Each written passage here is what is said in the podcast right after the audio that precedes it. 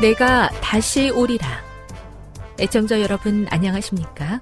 여기는 AWR 희망의 소리 한국어 방송입니다. 본 방송은 천국 복음을 온 세상에 전파하기 위해 제7일 안식일 예수 재림교회가 설립한 세계 방송망입니다. AWR 희망의 소리는 유럽, 라틴 아메리카, 아프리카, 러시아, 아시아의 방송망을 통해 전 세계에 복음을 전파하고 있습니다. AWR 아시아 희망의 소리 방송국은 한국어 방송을 매일 5시간씩 송출하고 있습니다. 희망의 소리 방송은 인터넷과 스마트폰을 통해서도 언제나 청취하실 수 있습니다. 들으실 수 있는 인터넷 주소는 awr.org입니다. 유튜브로는 awr 코리아로 검색하시면 됩니다. 이 시간 희망의 소리 한국어 방송과 함께 보람있고 유익한 시간 되시기 바랍니다. 내가 다시 오리라. 여기는 AWR 희망의 소리 한국어 방송입니다. 주파수 안내입니다. 괌에서 송출하는 우리 방송은 한국 표준시로 밤 11시에 9580kHz로 다음날 오전 6시에 9860kHz로 각각 1시간씩 방송하고 있습니다. 우즈베키스탄에서 송출하는 우리 방송은 한국 표준시로 밤 9시에 15,530kHz로 밤 10시에 9,740kHz로 타지키스탄에서는 밤 9시에 15,255kHz로 각각 1시간씩 방송하고 있습니다. 애청자 여러분의 많은 청취 바랍니다.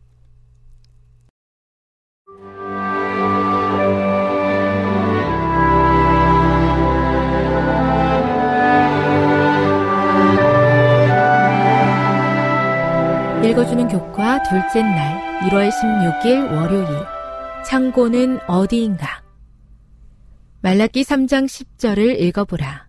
우리의 11금이 어디로 가야 하는지에 관해 무엇을 배울 수 있는가? 비록 성경절 가운데 구체적으로 기록되어 있지는 않지만 하나님의 백성들이 창고가 무엇인지 이해하고 있었음에 틀림이 없다. 하나님께서는 그분의 명령 가운데 나의 집에 양식이 있게 하고 라고 말씀하셨다. 하나님의 백성들은 하나님께서 말씀하신 나의 집이 신의 산에서 모세에게 주신 하나님의 명령에 따라 정교하게 지은 성막임을 알고 있었다. 나중에 이스라엘 백성들이 약속의 땅에서 살게 되었을 때에는 실로가 그 첫 번째 중심지였고 이후에는 더 영구적인 예루살렘에 있는 성전이었다. 신명기 12장 5에서 14절을 읽어보라. 이 성경절은 하나님의 자녀들이 그들의 재량에 따라 11조를 어디에 드릴지 정할 수 있다고 이야기하지 않는다. 오늘을 살아가는 우리는 이 말씀에서 어떤 원칙을 배울 수 있는가? 하나님의 가족의 일원으로서 우리는 11조에 관한 하나님의 뜻을 제대로 이해하고 실천하기를 원한다. 우리는 성경을 통해 하나님의 백성들이 개인적으로 11조와 헌물을 드리고 하나님을 찬양하고 경배하기 위해 1년에 3번 예루살렘으로 여행해야 했음을 알 수 있다. 그 후에 레위인들은 이스라엘 전역에 있는 형제들에게 그 11조를 분배했다. 성경에 나타난 중앙창고 원칙에 따라 제7일 안식일 예수재림교회는 합회, 대회, 그리고 연합회를 세계 교회를 대신하는 창고로 지정하여 각종 복음 사역이 진행되도록 하고 있다. 온라인으로 헌금을 드리는 성도들이 있기도 하지만 기본적으로 11조와 각종 헌금들은 교회에서 예배 시간에 드려진다. 각 교회의 재무 담당자들은 11조를 합회 창고로 보낸다. 하나님께서 제정하신 이와 같은 11조 관리 체계는 제7일 안식일 예수재림 교회로 하여금 전 세계적인 영향력을 가진 교회로 성장할 수 있게 했다. 교훈입니다. 하나님의 성전, 교회에 11조를 드리는 중앙 창고 원칙은 성경적 방법으로 오늘날 재림교회가 전 세계에서 효과적으로 선교할 수 있도록 하는 방식이다. 묵상.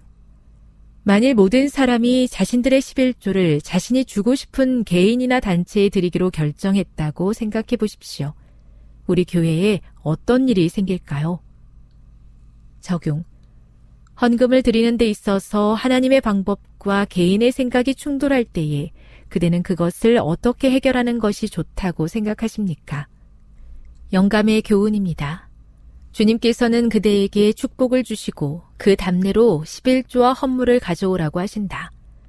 아무도 이 문제에 관해서 듣지 못했다고 말하지 못하게 하라. 11조와 헌물에 관한 하나님의 계획은 말라기 3장에 분명히 기록되어 있다. 하나님께서는 인간 대리자들에게 그들과 맺은 언약에 충실하라고 요청하신다. 그는 너희는 온전한 11조를 창고에 들여 나의 집에 양식이 있게 하라고 말씀하신다. 리비엔 헤럴드 1901년 12월 3일 하나님께서 가르쳐 주신 방법에 따라 충실하게 11조와 각종 헌금을 드리고 그렇게 드려진 헌금들이 잘 활용되어 복음 사역에 큰 힘이 되기를 원합니다. 드려진 모든 헌금이 하나님의 뜻에 따라 사용되도록 인도하여 주시옵소서.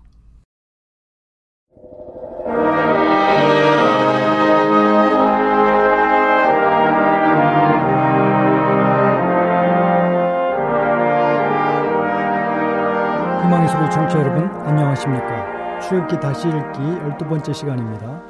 오늘은 두 번째 계명에 대해서 말씀을 나누겠습니다. 인간이 하나님의 형상이라고 하는 말은 인간은 하나님을 예배하며 사는 존재라는 의미입니다. 우리는 누군가를 섬기며 살게 되어 있습니다. 성경이 말하는 참 하나님을 섬기지 않으면 가짜 신이라도 섬기게 되어 있습니다 신이 없다는 무신론자들도 신이 없다고 교만하게 선언한 자기 자신을 신으로 섬기고 있는 것입니다. 인간이 하나님을 섬기지 않을 때 참 하나님의 대용으로 여러 가지 우상을 만들어 섬깁니다. 그 보이는 우상은 하늘, 태양, 땅의 사람, 짐승, 벌레, 바다, 물고기 등 셀 수 없이 많습니다. 보이지 않는 우상으로는 돈의 신, 쾌락의 신, 사랑의 신, 아름다움의 신, 지혜의 신, 성공의 신, 권력의 신, 거짓 교리, 철학의 신 등이 있습니다. 십계명의 첫 번째와 두 번째 계명은 우상 숭배를 금지하는 것입니다. 너는 나 외에 다른 신을 내게 있게 말지니라. 그리고 두 번째는 너를 위하여 새긴 우상을 만들지 말고 그것들에게 절하지 말며 그것들을 섬기지 말라 이렇게 말씀하십니다. 이 첫 번째 계명은 우상을 섬기지 말라는 것입니다. 가짜 신을 섬기지 말라는 것입니다. 예배의 대상에 대한 말씀입니다. 여호와 하나님 외에 다른 신들, 우상은 예배의 대상이 아니라는 것입니다. 여호와 하나님만이 우리의 참된 예배 대상이라는 뜻입니다. 두 번째 계명은 하나님을 어떤 상을 만들어서 섬기지 말라는 것입니다. 예배 방법에 대한 말씀입니다. 우상 숭배는 두 가지 형태로 나타납니다. 첫 번째는 가짜 신을 만들어 섬기는 것입니다. 또 한 가지는 형상을 만들어서 섬기는 것입니다. 그래서 하나님도 상을 만들어 섬기지 말라고 말씀하신 것입니다. 그러면 왜 하나님을 상을 만들어 섬기면 안 됩니까? 부조와 선지자 306쪽에는 이렇게 말씀하십니다. 영원하신 하나님을 세상의 물질로 대표해 보려는 시도는 하나님께 대한 개념을 저하시킨다. 영원하시고 완전하신 여호와께로부터 돌아선 마음은 창조주께로부터 깨보다 오히려 그가 만드신 피조물들에게 더 끌리게 된다. 그리고 하나님께 대한 개념이 저하되면 사람도 타락하게 될 것이다. 하나님을 상을 만들어서 섬기게 되면 첫 번째 하나님의 가치와 개념을 저하시키기 때문입니다. 하나님은 인간이 표현 못합니다. 어떤 형상으로도 하나님의 크심과 영광과 위엄을 표현하지 못합니다. 이사야 40장 18절에 그런즉 너희가 하나님을 누구와 같다 하겠으며 무슨 형상에 비겠느냐? 고대 근동의 모든 신들은 형상으로 표상화되었으나 하나님은 이미지나 형상으로 표상화될 수 없습니다. 하나님은 어떤 형상 안에 갇혀 있을 수 없고 하나님은 국지적으로나 부분적으로 표현될 수 없는 전체 신분이십니다. 하나님을 형상으로 만들어 축소시키지 말라는 말씀입니다. 이미지나 형상으로 하나님을 대표할 수 있다고 착각하지 말라는 것입니다. 하나님을 상으로 만드는 것은 하나님의 가치를 떨어뜨리는 것입니다. 가령 뱀상이나 거미상을 만들어 놓고 이분이 우리의 대왕 폐와 라고 하면 왕을 모독하는 것이 되지 않겠습니까? 하물며 무한하신 하나님을 유한한 피조물의 상으로 만드는 것, 만유를 창조하신 창조주를 창조된 물건의 하나로 표현하는 것 자체가 하나님의 품위를 떨어뜨리는 것입니다. 우화 중에서 코끼리가 정글 연못에서 몸을 담그고 목욕을 하는데 생지가 와서 코끼리에게 좀 나와보라고 했습니다. 코끼리가 귀찮아서 왜?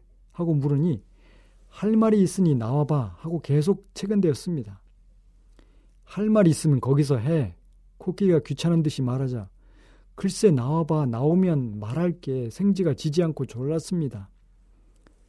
생쥐가 자꾸 나와보라고 조르니까 결국 코끼리는 견디지 못하고 나왔습니다. 그러자 생쥐가 코끼리의 귀에 대고 말했습니다. 너 혹시 내 수영복 입고 있지 않니? 우리가 하나님을 이해하는 것보다 코끼리가 주의 수영복을 입는 것이 더 쉬울 것입니다.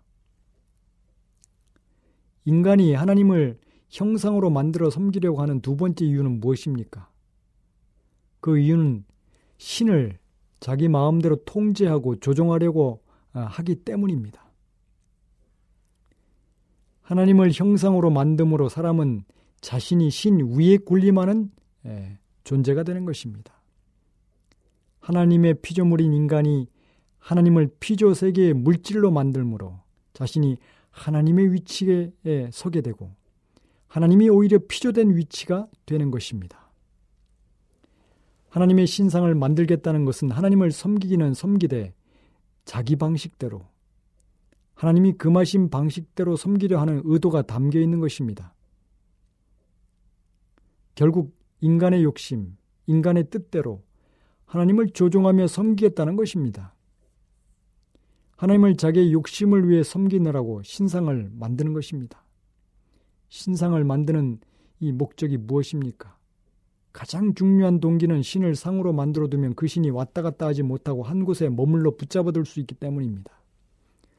섬기는 신이 어디 있는지 확실하게, 확실하게 모르면 섬기는 사람이 불안해지는 것입니다. 그래서 어느 한 곳에다 고정시켜 놓고 싶은 마음이 생깁니다. 하나님도 여기저기 마음대로 나타나지, 예, 나타나도록 하지 말고 여기 이 자리에 눈에 보이도록 고정시켜 두면 섬기기가 훨씬 쉬워지는 것입니다. 하나님 왔다 갔다 하지 마시고 여기 계십시오. 그러면 우리가 와서 열심히 섬기겠습니다. 그런데 왜 신을 형상으로 만들어 한 곳에다 세워두려고 합니까? 내 마음대로 주물러 보자고 하는 것입니다.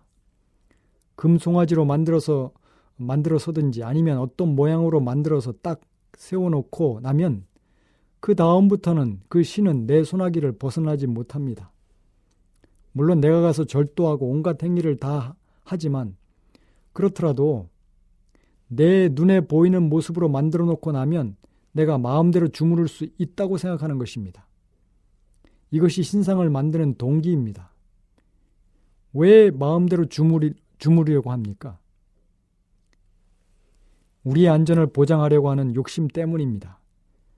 그래서 내 욕망을 충족시키는 수단으로 상을 만드는 것입니다.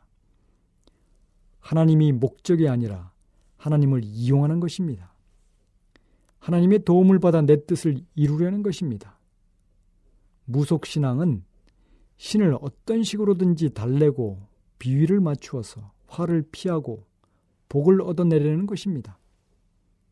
그래서 우상은 인간이 만들어낸 신입니다. 인간의 욕망이 만들어낸 인간의 욕망을 충족시키는 신입니다.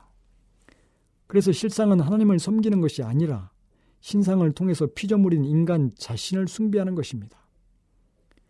마리아상이 없을지 모르지만 예배를 하나님의 방식이 아닌 인간의 방식으로 드리면 우상 숭배입니다. 설문조사를 통해서 영적 소비자들의 기호에 맞는 교회를 세워서 소비자들의 욕구를 분석하여 그에 맞는 프로그램을 도입하고 설교도 회개보다는 듣기 좋은 위로와 안녕의 기빌로 비유를 맞춥니다. 예레미야 23장 16절에 이렇게 말씀하십니다. 만군의 여호와께서 이같이 말씀하시되 너희에게 예언한 선자들의 말을 듣지 말라.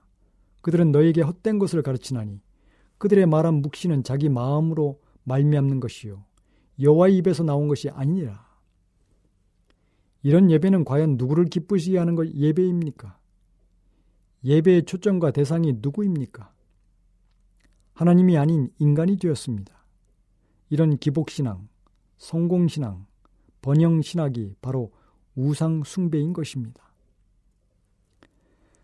인간이 하나님을 신상으로 만들어 섬기려 하는 세 번째 이유는 예, 하나님의 개념이 저하되면 인간이 타락하게 됩니다. 우상은 인간보다 낮은 예, 실체입니다. 사람은 사랑하고 섬기는 것을 담게 되어 있습니다. 즉 바라보는 대로 변하게 되어 있습니다. 밤낮 여자를 에, 성적인 것을 묵상하는 사람은 음란이 얼굴 근육에 새겨집니다. 밤낮 돈을 묵상하는 사람은 100원짜리 동전처럼 욕심이 덕지덕지 얼굴에 붙습니다. 밤낮 시어머니를 미워하며 묵상을 하는 며느리는 나중에 그 시어머니를 꼭 닮습니다. 욕하면서 닮는다는 말이 있지 않습니까? 시편 기자는 우상 숭배가 그 숭배자에게 끼치는 결과를 이렇게 묘사하고 있습니다. 시편 115편 8절에 우상을 만드는 자와 그것을 의지하는 자가 다 그와 같으니라고 말씀하셨습니다. 바라봄으로 변화하는 것이 인간의 마음의 법칙입니다. 사람은 진리와 순결과 거룩함에 대하여 자신이 가지고 있는 개념 이상으로 높아지지 않습니다.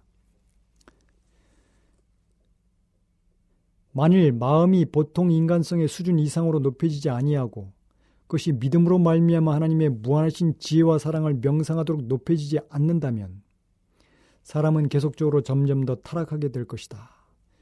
거짓 신들을 숭배하는 자들은 그들의 신들에게 인간의 속성과 성정을 부여했으며 그렇게 함으로써 그들의 품성의 수준은 죄악된 인간성의 수준까지 전락되었다. 그런 결과로 그들은 더럽혀졌다.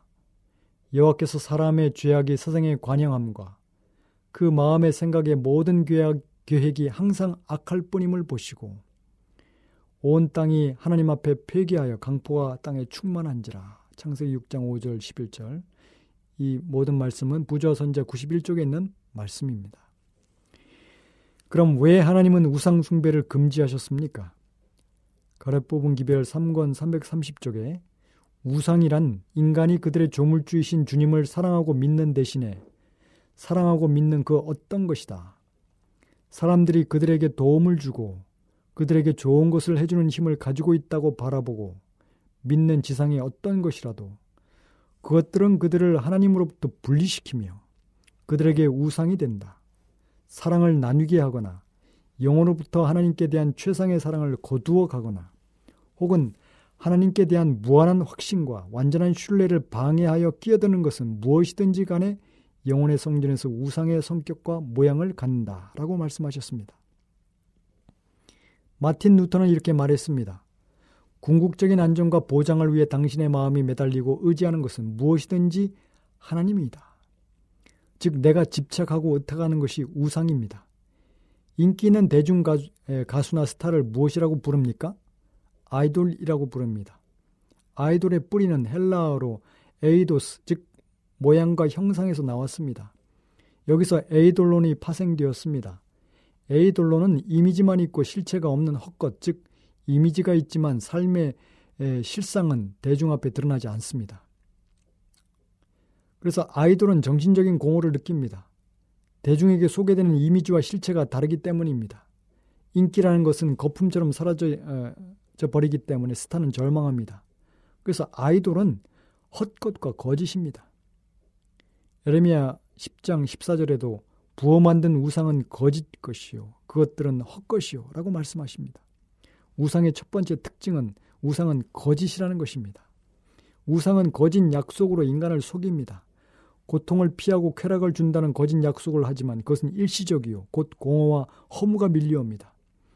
거짓 신인 우상은 언제나 실망을 안겨주고 환멸에 이르게 합니다. 사람을 우상으로 삼을 때도 마찬가지입니다. 두 번째 우상은 정신을 마비시키고 노예화시키는 중독성이 있습니다. 모든 형태의 우상은 사람을 노예로 만듭니다. 그 대상을 의존하게 하고 금단 현상과 내, 내성을 가져오게 하는 것입니다. 자기가 재미있어 선택했지만 점점 들어가면 자기가 빠져나오지 못하는 노예가 되어 버립니다. 쾌락은 달콤해서 들어가지만 나중에 깊이 빠지면 나오고 싶어도 나오지 못합니다. 게임에 빠진 청년의 청소년에게 엄마가 그만하라고 공부하라고 하면 짜증을 부리거나 신경질을 내다가 나중에는 문도 박차고 나가거나 심한 경우에는 어머니를 두들겨 패기도 합니다. 좋아서 들어갔다가 나중엔 노예가 되는 것입니다. 어머니를 절대로 때릴 수 없습니다. 그런데 때릴 정도로 누구든지 예, 못하게 하면 치고 싶은 충동이 들게 합니다. 우상 숭배는 지옥으로 내려가는 계단입니다. 도박 중독에 빠지면 손발 다 잘리고도 가정이 붕괴되고 가정이 경제가 다 깨어져도 폐인이 되어도 못 끊습니다. 알코올 중독자도 마찬가지입니다. 우상한 정신을 마비시키는 중독성이 있습니다. 중독성을 지닌 것은 실제로 감춰져 있습니다. 우리는 갈구하는 것을 얻으려고 점점 더 큰 위험을 감수하지만 만족도는 점점 줄어들어서 파멸에 이르게 됩니다. 그러다가 정신이 돌아올 때쯤엔 내가 왜 이렇게 어리석은 짓을 했는가 하고 마치 숙취에서 깨어난 사람처럼 후회를 반복하면서도 헤어나지 못합니다. 우상 숭배자의 결국은 파멸입니다. 세 번째, 우상은 우상은 우리를 노예로 부리는 짝퉁 하나님에게서 벗어날 수 있는 길은 무엇입니까? 여기에 우상 숭배를 극복하는 힘이 있습니다. 우상은 끊으려고 애를 쓴다고 예, 끊어지지 않습니다. 우상 숭배에서 벗어날 수 있는 유일한 길은 우상을 다른 것으로 대체해야 합니다. 짝퉁 하나님보다 더 좋은 분, 사랑의 하나님을 만나는 것이 유일한 방법입니다. 마음속의 낡은 애착을 몰아내는 유일한 방법은 새로운 애착을 이용해서 그것을 밀어내는 것입니다. 눈에 보이는 우상을 끌어버리, 끌어버리는 길은 눈에 안 보이지만 더 좋은 말씀으로 채우는 것입니다. 사케오는 돈을 움켜졌습니다. 그는 아무리 동포들의 멸시와 조롱을 받아도 상관없었습니다. 돈이 최고였기 때문입니다. 그러나 사케오의 돈, 움켜진 손을 펴게 한 것은 예수님의 사랑입니다. 예수님을 만나고 사케오는 그 돈을 버렸습니다. 예수님은 모든 짝퉁 하나님에게서 벗어나게 해줄 수 있는 유일한 분이십니다. 지금 여러분께서는 AWR 희망의 소리 한국어 방송을 듣고 계십니다.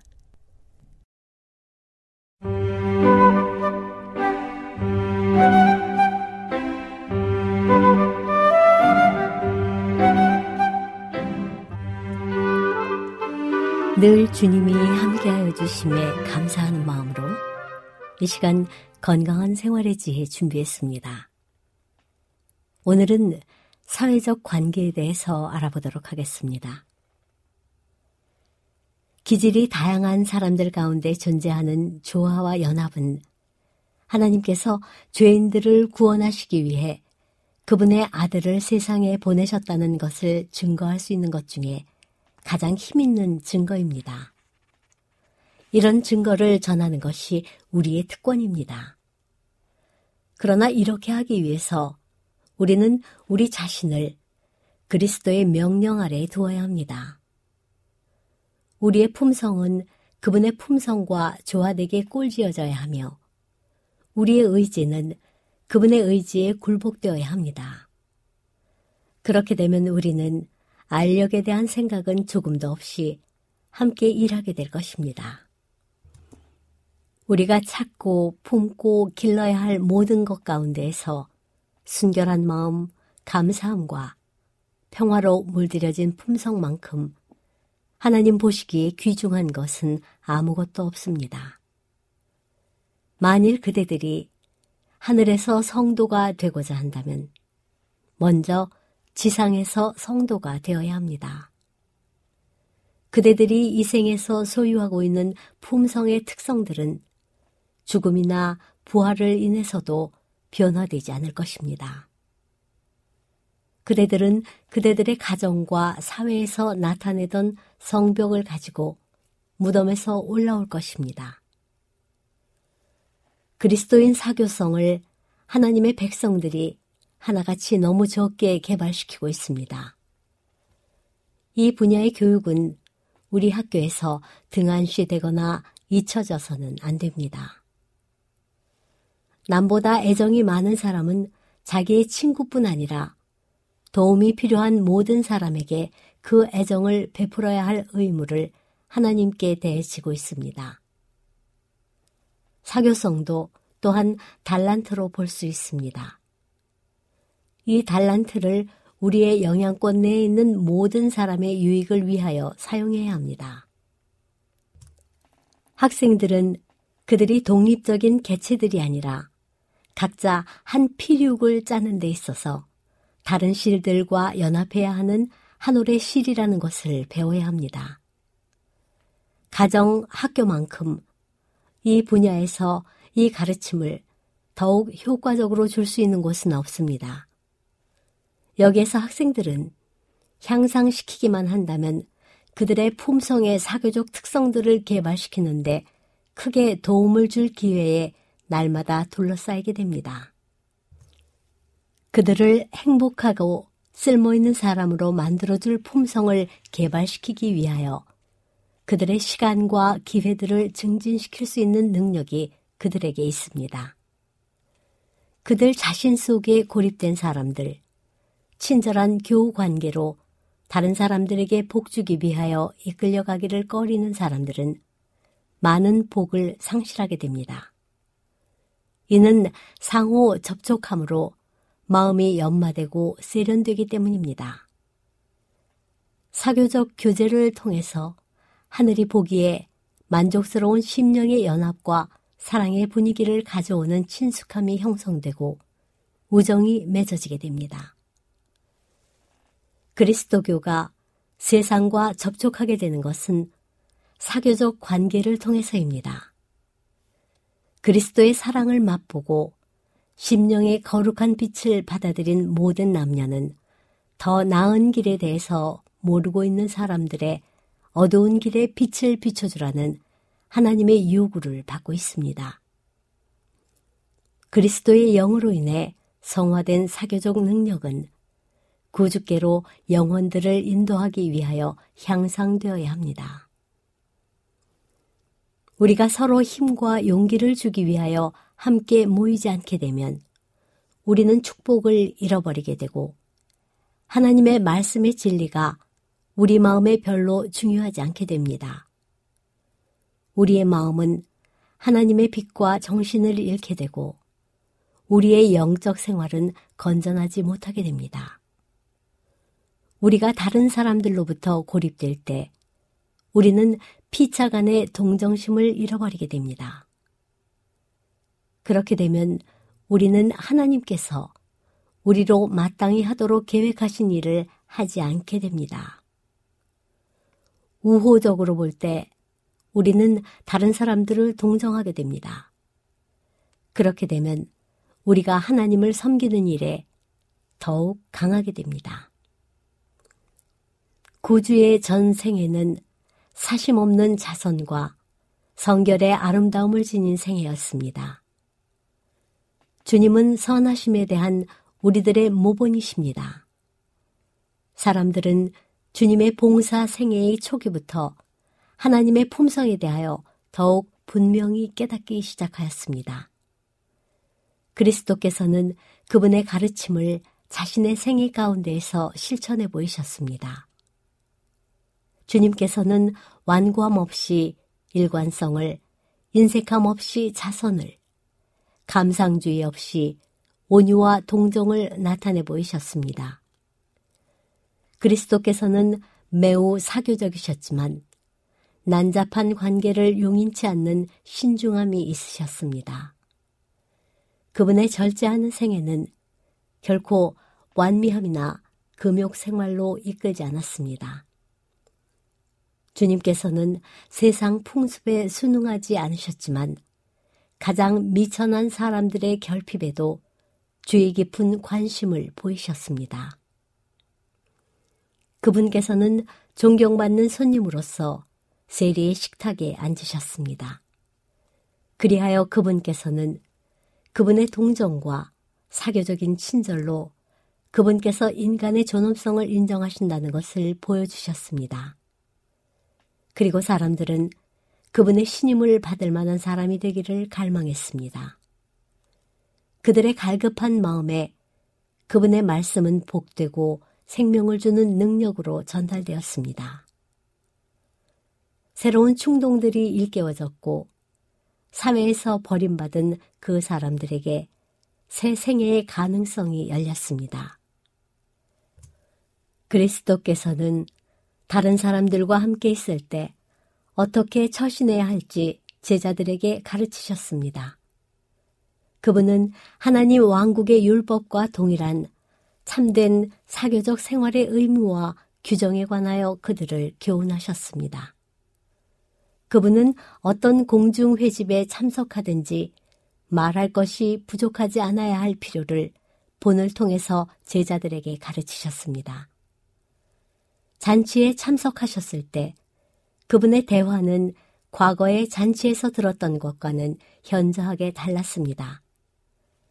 그분께서 하신 모든 말씀은 생명에서 생명에 이르는 향기였습니다. 그분은 명료하고도 단순하게 말씀하셨습니다. 그분의 말씀은 아로새긴 은쟁반의 금사가와도 같았습니다. 인류의 관심사에 자신을 연합시키신 그리스도의 모보는 그의 말씀을 전파하고 은혜의 복음을 받아들인 모든 사람이 따라야 합니다. 우리는 사교적인 교제를 끊지 말아야 합니다. 우리는 다른 사람들로부터 자신을 격리시켜서는 안 됩니다. 우리는 모든 계층의 사람들에게 다가가기 위해 그들이 있는 곳에서 그들을 만나야 합니다. 그들이 자발적으로 우리를 찾는 일은 드물 것입니다. 설교에 의해서만 사람의 마음이 진리에 접촉되는 것은 아닙니다. 보잘 것 없어 보일 수 있으나 매우 유망한 활동의 분야가 있습니다. 그것은 낮은 자의 가정에서, 위인들의 저택에서, 접대하는 식탁에서, 순수한 사교적인 오락을 위한 모임에서 찾아볼 수 있습니다. 사람들이 하나님의 백성의 집회에 불참할 때 느끼는 박탈감은 적지 않습니다. 우리는 하나님의 자녀로서 그분의 백성들이 참석하여 생명의 말씀을 주라는 명을 받고 있는 하나님의 모든 집회에 참석해야 합니다. 지금까지 건강한 생활의 지혜였습니다.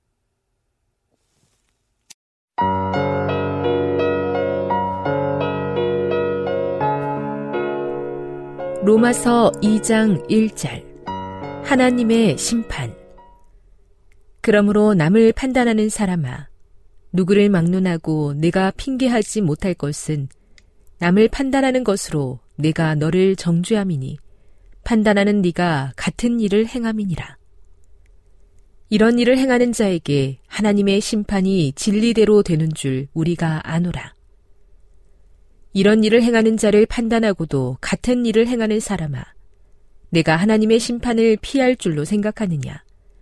혹 네가 하나님의 인자하심이 너를 인도하여 회개하게 하심을 알지 못하여 그의 인자하심과 용납하심과 길이 참으심이 풍성함을 멸시하느냐. 다만 내 고집과 회개하지 아니한 마음을 따라 진노의 날, 곧 하나님의 의로우신 심판이 나타나는 그날에 임할 진노를 내게 쌓는도다. 하나님께서 각 사람에게 그 행한 대로 보응하시되 참고 선을 행하여 영광의 존귀와 썩지 아니함을 구하는 자에게는 영생으로 하시고 오직 당을 지어 진리를 따르지 아니하고 불의를 따르는 자에게는 진노와 분노로 하시리라. 악을 행하는 각 사람의 영에는 환란과 곤고가 있으리니 먼저는 유대인에게요 그리고 헬라인에게며 선을 행하는 각 사람에게는 영광과 존귀와 평강이 있으리니 먼저는 유대인에게요, 그리고 헬라인에게라. 이는 하나님께서 외모로 사람을 취하지 아니하심이라. 무릇 율법 없이 범죄한 자는 또한 율법 없이 망하고 무릇 율법이 있고 범죄한 자는 율법으로 말미암아 심판을 받으리라. 하나님 앞에서는 율법을 듣는 자가 의인이 아니요 오직 율법을 행하는 자라야 의롭다 하심을 얻으리니 율법 없는 이방인이 본성으로 율법의 일을 행할 때에는 이 사람은 율법이 없어도 자기가 자기에게 율법이 되나니 이런 이들은 그 양심이 증거가 되어 그 생각들이 서로 혹은 고발하며 혹은 변명하여 그 마음에 생긴 율법의 행위를 나타내느니라. 곧 나의 복음에 이른 바와 같이 하나님이 예수 그리스도로 말미암아 사람들의 은밀한 것을 심판하시는 그날이라. 유대인과 율법 유대인이라 불리는 내가 율법을 의지하며 하나님을 자랑하며 율법의 교훈을 받아 하나님의 뜻을 알고 지극히 선한 것을 분간하며 맹인의 길을 인도하는 자요 어둠에 있는 자의 빛이요. 율법에 있는 지식과 진리의 모분을 가진 자로서 어리석은 자의 교사요 어린아이의 선생이라고 스스로 믿으니. 그러면 다른 사람을 가르치는 네가 네 자신은 가르치지 아니하느냐 도둑질하지 말라 선포하는 네가 도둑질하느냐 가늠하지 말라 말하는 네가 가늠하느냐 우상을 가증히 여기는 네가 신점 물건을 도둑질하느냐? 율법을 자랑하는 네가 율법을 범함으로 하나님을 욕되게 하느냐? 기록된 바와 같이 하나님의 이름이 너희 때문에 이방인 중에서 모독을 받는도다. 네가 율법을 행하면 할례가 유익하나 만일 율법을 범하면 네 할례는 무할례가 되느니라. 그런즉 무할례자가 율법의 규례를 지키면 그 무할례를 할례와 같이 여길 것이 아니냐. 또한 본래 무할례자가 율법을 온전히 지키면 율법 조문과 할례를 가지고 율법을 범하는 너를 정죄하지 아니하겠느냐. 무릇 표면적 유대인이 유대인이 아니요 표면적 육신의 할례가 할례가 아니니라. 오직 이면적 유대인이 유대인이며 할례는 마음에 알지니 영에 있고 율법 조문에 있지 아니한 것이라. 그 칭찬이 사람에게서가 아니요 다만 하나님에게서니라. 로마서 3장 1절 그런즉 유대인의 나음이 무엇이며 할례의 유익이 무엇이냐? 범사에 많으니 우선은 그들이 하나님의 말씀을 맡았음이니라. 어떤 자들이 믿지 아니하였으면 어찌하리요? 그 믿지 아니함이 하나님의 미쁘심을 패하겠느냐? 그럴 수 없느니라. 사람은 다 거짓되되 오직 하나님은 참되시다 할지어다. 기록된 바 주께서 주의 말씀에 의롭다함을 얻으시고 판단 받으실 때에 이기려 하심이라 함과 같으니라. 그러나 우리 불의가 하나님의 의를 드러나게 하면 무슨 말 하리요? 내가 사람의 말하는 대로 말하노니 진노를 내리시는 하나님이 불의하시냐? 결코 그렇지 아니하니라. 만일 그러하면 하나님께서 어찌 세상을 심판하시리요? 그러나 나의 거짓말로 하나님의 참되심이 더 풍성하여 그의 영광이 되었다면 어찌 내가 죄인처럼 심판을 받으리요? 또는 그러면 선을 이루기 위하여 악을 행하자 하지 않겠느냐. 어떤 이들이 이렇게 비방하여 우리가 이런 말을 한다고 하니 그들은 정죄 받는 것이 마땅하니라. 다 죄 아래에 있다. 그러면 어떠하냐? 우리는 나으냐? 결코 아니라. 유대인이나 헬라인이나 다 죄 아래에 있다고 우리가 이미 선언하였느니라. 기록된 바 의인은 없나니 하나도 없으며 깨닫는 자도 없고 하나님을 찾는 자도 없고 다 치우쳐 함께 무익하게 되고 선을 행하는 자는 없나니 하나도 없도다. 그들의 목구멍은 열린 무덤이요 그 혀로는 속임을 일삼으며 그 입술에는 독사의 독이 있고 그 입에는 저주와 악독이 가득하고 그 발은 피 흘리는데 빠른지라. 파멸과 고생이 그 길에 있어 평강의 길을 알지 못하였고 그들의 눈앞에 하나님을 두려워함이 없느니라 함과 같으니라. 하나님의 의 우리가 알거니와 무릇 율법이 말하는 바는 율법 아래에 있는 자들에게 말하는 것이니 이는 모든 입을 막고 온 세상으로 하나님의 심판 아래에 있게 하려 함이라. 그러므로 율법의 행위로 그의 앞에 의롭다 하심을 얻을 육체가 없나니 율법으로는 죄를 깨달음이니라. 이제는 율법 외에 하나님의 한 의가 나타났으니 율법과 선지자들에게 증거를 받은 것이라. 곧 예수 그리스도를 믿음으로 말미암아 모든 믿는 자에게 미치는 하나님의 의니 차별이 없느니라. 모든 사람이 죄를 범하였음에 하나님의 영광에 이르지 못하더니 그리스도 예수 안에 있는 속량으로 말미암아 하나님의 은혜로 값없이 의롭다 하심을 얻은 자 되었느니라.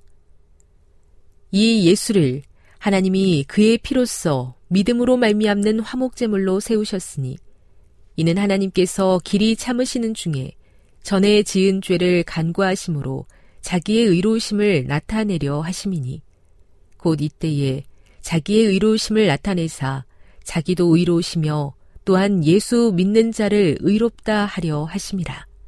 그런즉 자랑할 때가 어디냐? 있을 수가 없느니라. 무슨 법으로냐? 행위로냐? 아니라. 오직 믿음의 법으로니라. 그러므로 사람이 의롭다 하심을 얻는 것은 율법의 행위에 있지 않고 믿음으로 되는 줄 우리가 인정하노라. 하나님은 다만 유대인의 하나님이시냐, 또한 이방인의 하나님은 아니시냐. 진실로 이방인의 하나님도 되시느니라. 할례자도 믿음으로 말미암아 또는 무할례자도 믿음으로 말미암아 의롭다 하실 하나님은 한 분이시니라. 그런즉 우리가 믿음으로 말미암아 율법을 파기하느냐 그럴 수 없느니라. 도리어 율법을 굳게 세우느니라.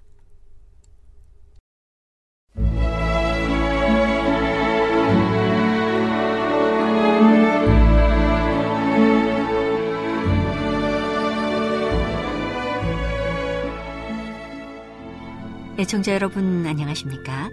명상의 오솔길의 유병숙입니다. 이 시간은 교회를 사랑하시고 돌보시는 하나님의 놀라운 능력의 말씀이 담긴 엘렌지 화이처 교회 증언 1권을 함께 명상해 보겠습니다. 철학과 헛된 속임수 나는 사람들이 자신을 사탄의 지배에 맡기지 않는 한 사탄이 마음을 지배할 수 없음을 보았다.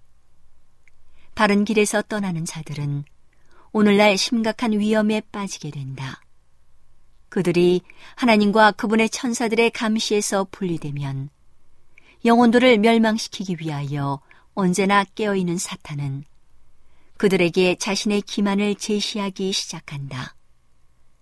그런 사람들은 가장 위험한 상태에 빠지게 된다.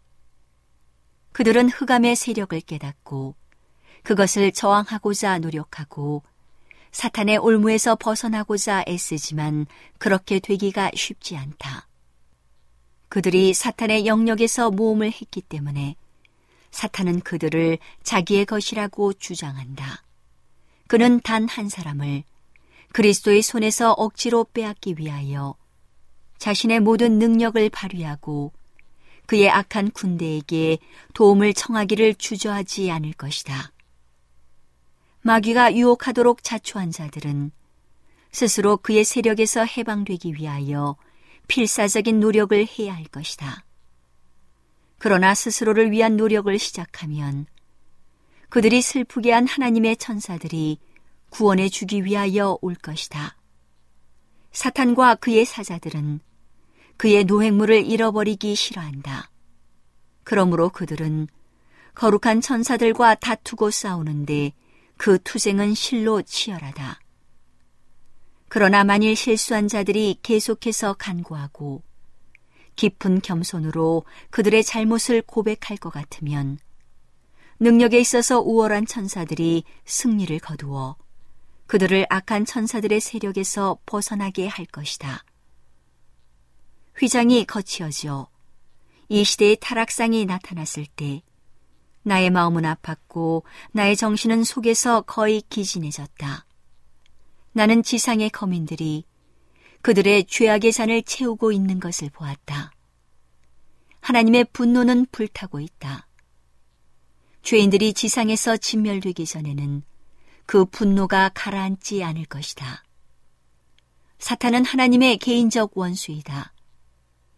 그는 하늘과 땅에서의 온갖 종류의 반역의 창시자요 주동자이다. 그의 분노는 증가되고 있는데 우리는 그의 능력을 깨닫지 못하고 있다. 우리의 눈이 열려서 스스로 안이하게 생각하고 안전하다고 여기는 자들을 대상으로 타락한 천사들이 활동하고 있는 상황을 깨달을 수 있으면 그처럼 안전하게 느끼지 않을 것이다. 악한 천사들은 매 순간 우리의 자취를 따르고 있다. 우리는 악한 사람들 측에서 사탄이 제안한 대로 행동할 준비를 갖추고 있다는 것을 예상하고 있다. 그러나 우리의 마음이 보이지 않는 사탄의 대리자들에 대하여 경계하지 않으면 그들은 새로운 영역을 차지하여 우리의 눈앞에서 이적과 기사를 행하게 된다. 우리는 성공적으로 이용할 수 있는 유일한 무기인 하나님의 말씀으로 저항할 준비를 갖추고 있는가? 어떤 사람들은 이 이적들을 하나님께로부터 온 것으로 받아들이고자 하는 시험을 받을 것이다. 그들 앞에서 병자들이 고침을 받을 것이다. 그들의 눈앞에서 이적들이 행해질 것이다. 우리는 사탄의 거짓 이적들이 더욱 완전히 나타날 때 우리를 기다리는 시련에 대비할 수 있는 준비를 갖추고 있는가? 많은 영혼들이 올무에 걸리고 사로잡히지 않을 것인가? 분명한 하나님의 교훈과 계명에 섰더나 헛된 이야기에 귀를 기울임으로써 많은 사람들의 마음은 이 같은 거짓 이적을 받아들일 준비를 갖추게 된다. 우리 모두는 미국에 치러야 할 싸움에 대비하여 스스로를 무장하기 위한 준비를 지금 갖추지 않으면 안 된다. 경건한 연구로 실생활에 적용되는 하나님의 말씀을 믿는 믿음은 사탄의 세력에서 우리를 방어해주는 방패가 되고 그리스도의 피로 말미암아 정복자들의 손에서 우리를 벗어나게 해줄 것이다. 교회 증언 바로 가족의 신앙 나는 하나님의 백성이 차지해야 할 고상하고 책임 있는 위치를 보았다. 그들은 세상의 소금과 비침으로 그리스도께서 걸어가신 것처럼 걸어가야 한다. 그들은 큰 환란을 통과할 것이다. 지금은 전쟁과 시련의 때이다. 우리 구주께서는 요한계시록 3장 21절에서 이렇게 말씀하신다. 이기는 그에게는 내가 내 보좌에 함께 앉게 하여 주기를 내가 이기고 아버지 보좌에 함께 앉은 것과 같이 하리라. 상급은 그리스도를 따르는 자로 공헌하는 모든 사람에게 주어지는 것이 아니고 그리스도께서 이기신 것처럼 이기는 자에게 주어진다. 우리는 그리스도의 생애를 연구하여 세상 사람 앞에서 그분을 믿노라고 공언하는 것이 무엇임을 알아야 한다. 그리스도를 믿노라고 고백하기 위하여 우리는 그분께서 고백하시게 해야 한다.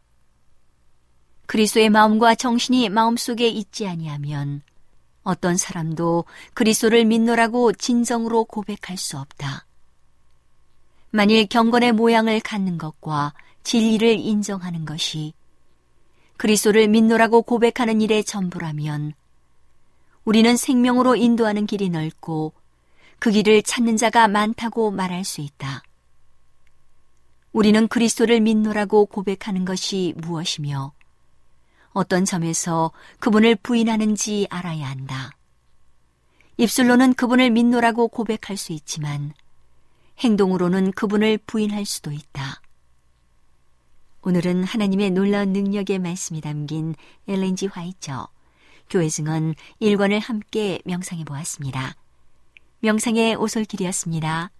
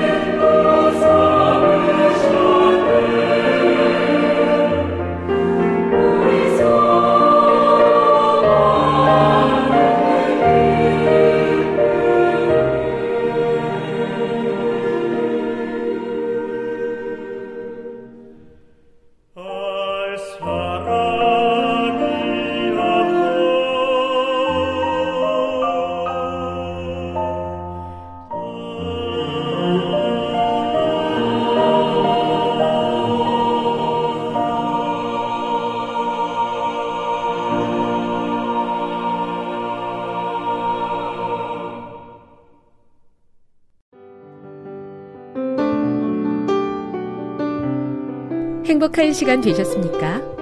지금까지 여러분께서는 AWR 희망의 소리 한국어 방송을 청취하셨습니다. 방송을 청취하시고 문의를 원하시는 분은 우편번호 02461 대한민국 서울시 동대문구 이문로 1길 11 희망의 소리 방송부 앞으로 편지나 엽서를 보내주시거나 지역번호 02-3299-5296에서 8번으로 전화 주시기 바랍니다. 지금까지 함께 해주신 애청자 여러분들께 감사드립니다. 애청자 여러분, 다음 이 시간까지 하나님 안에서 늘 평안하십시오. 감사합니다. 내가 다시 오리라. 여기는 AWR, 희망의 소리 한국어 방송입니다.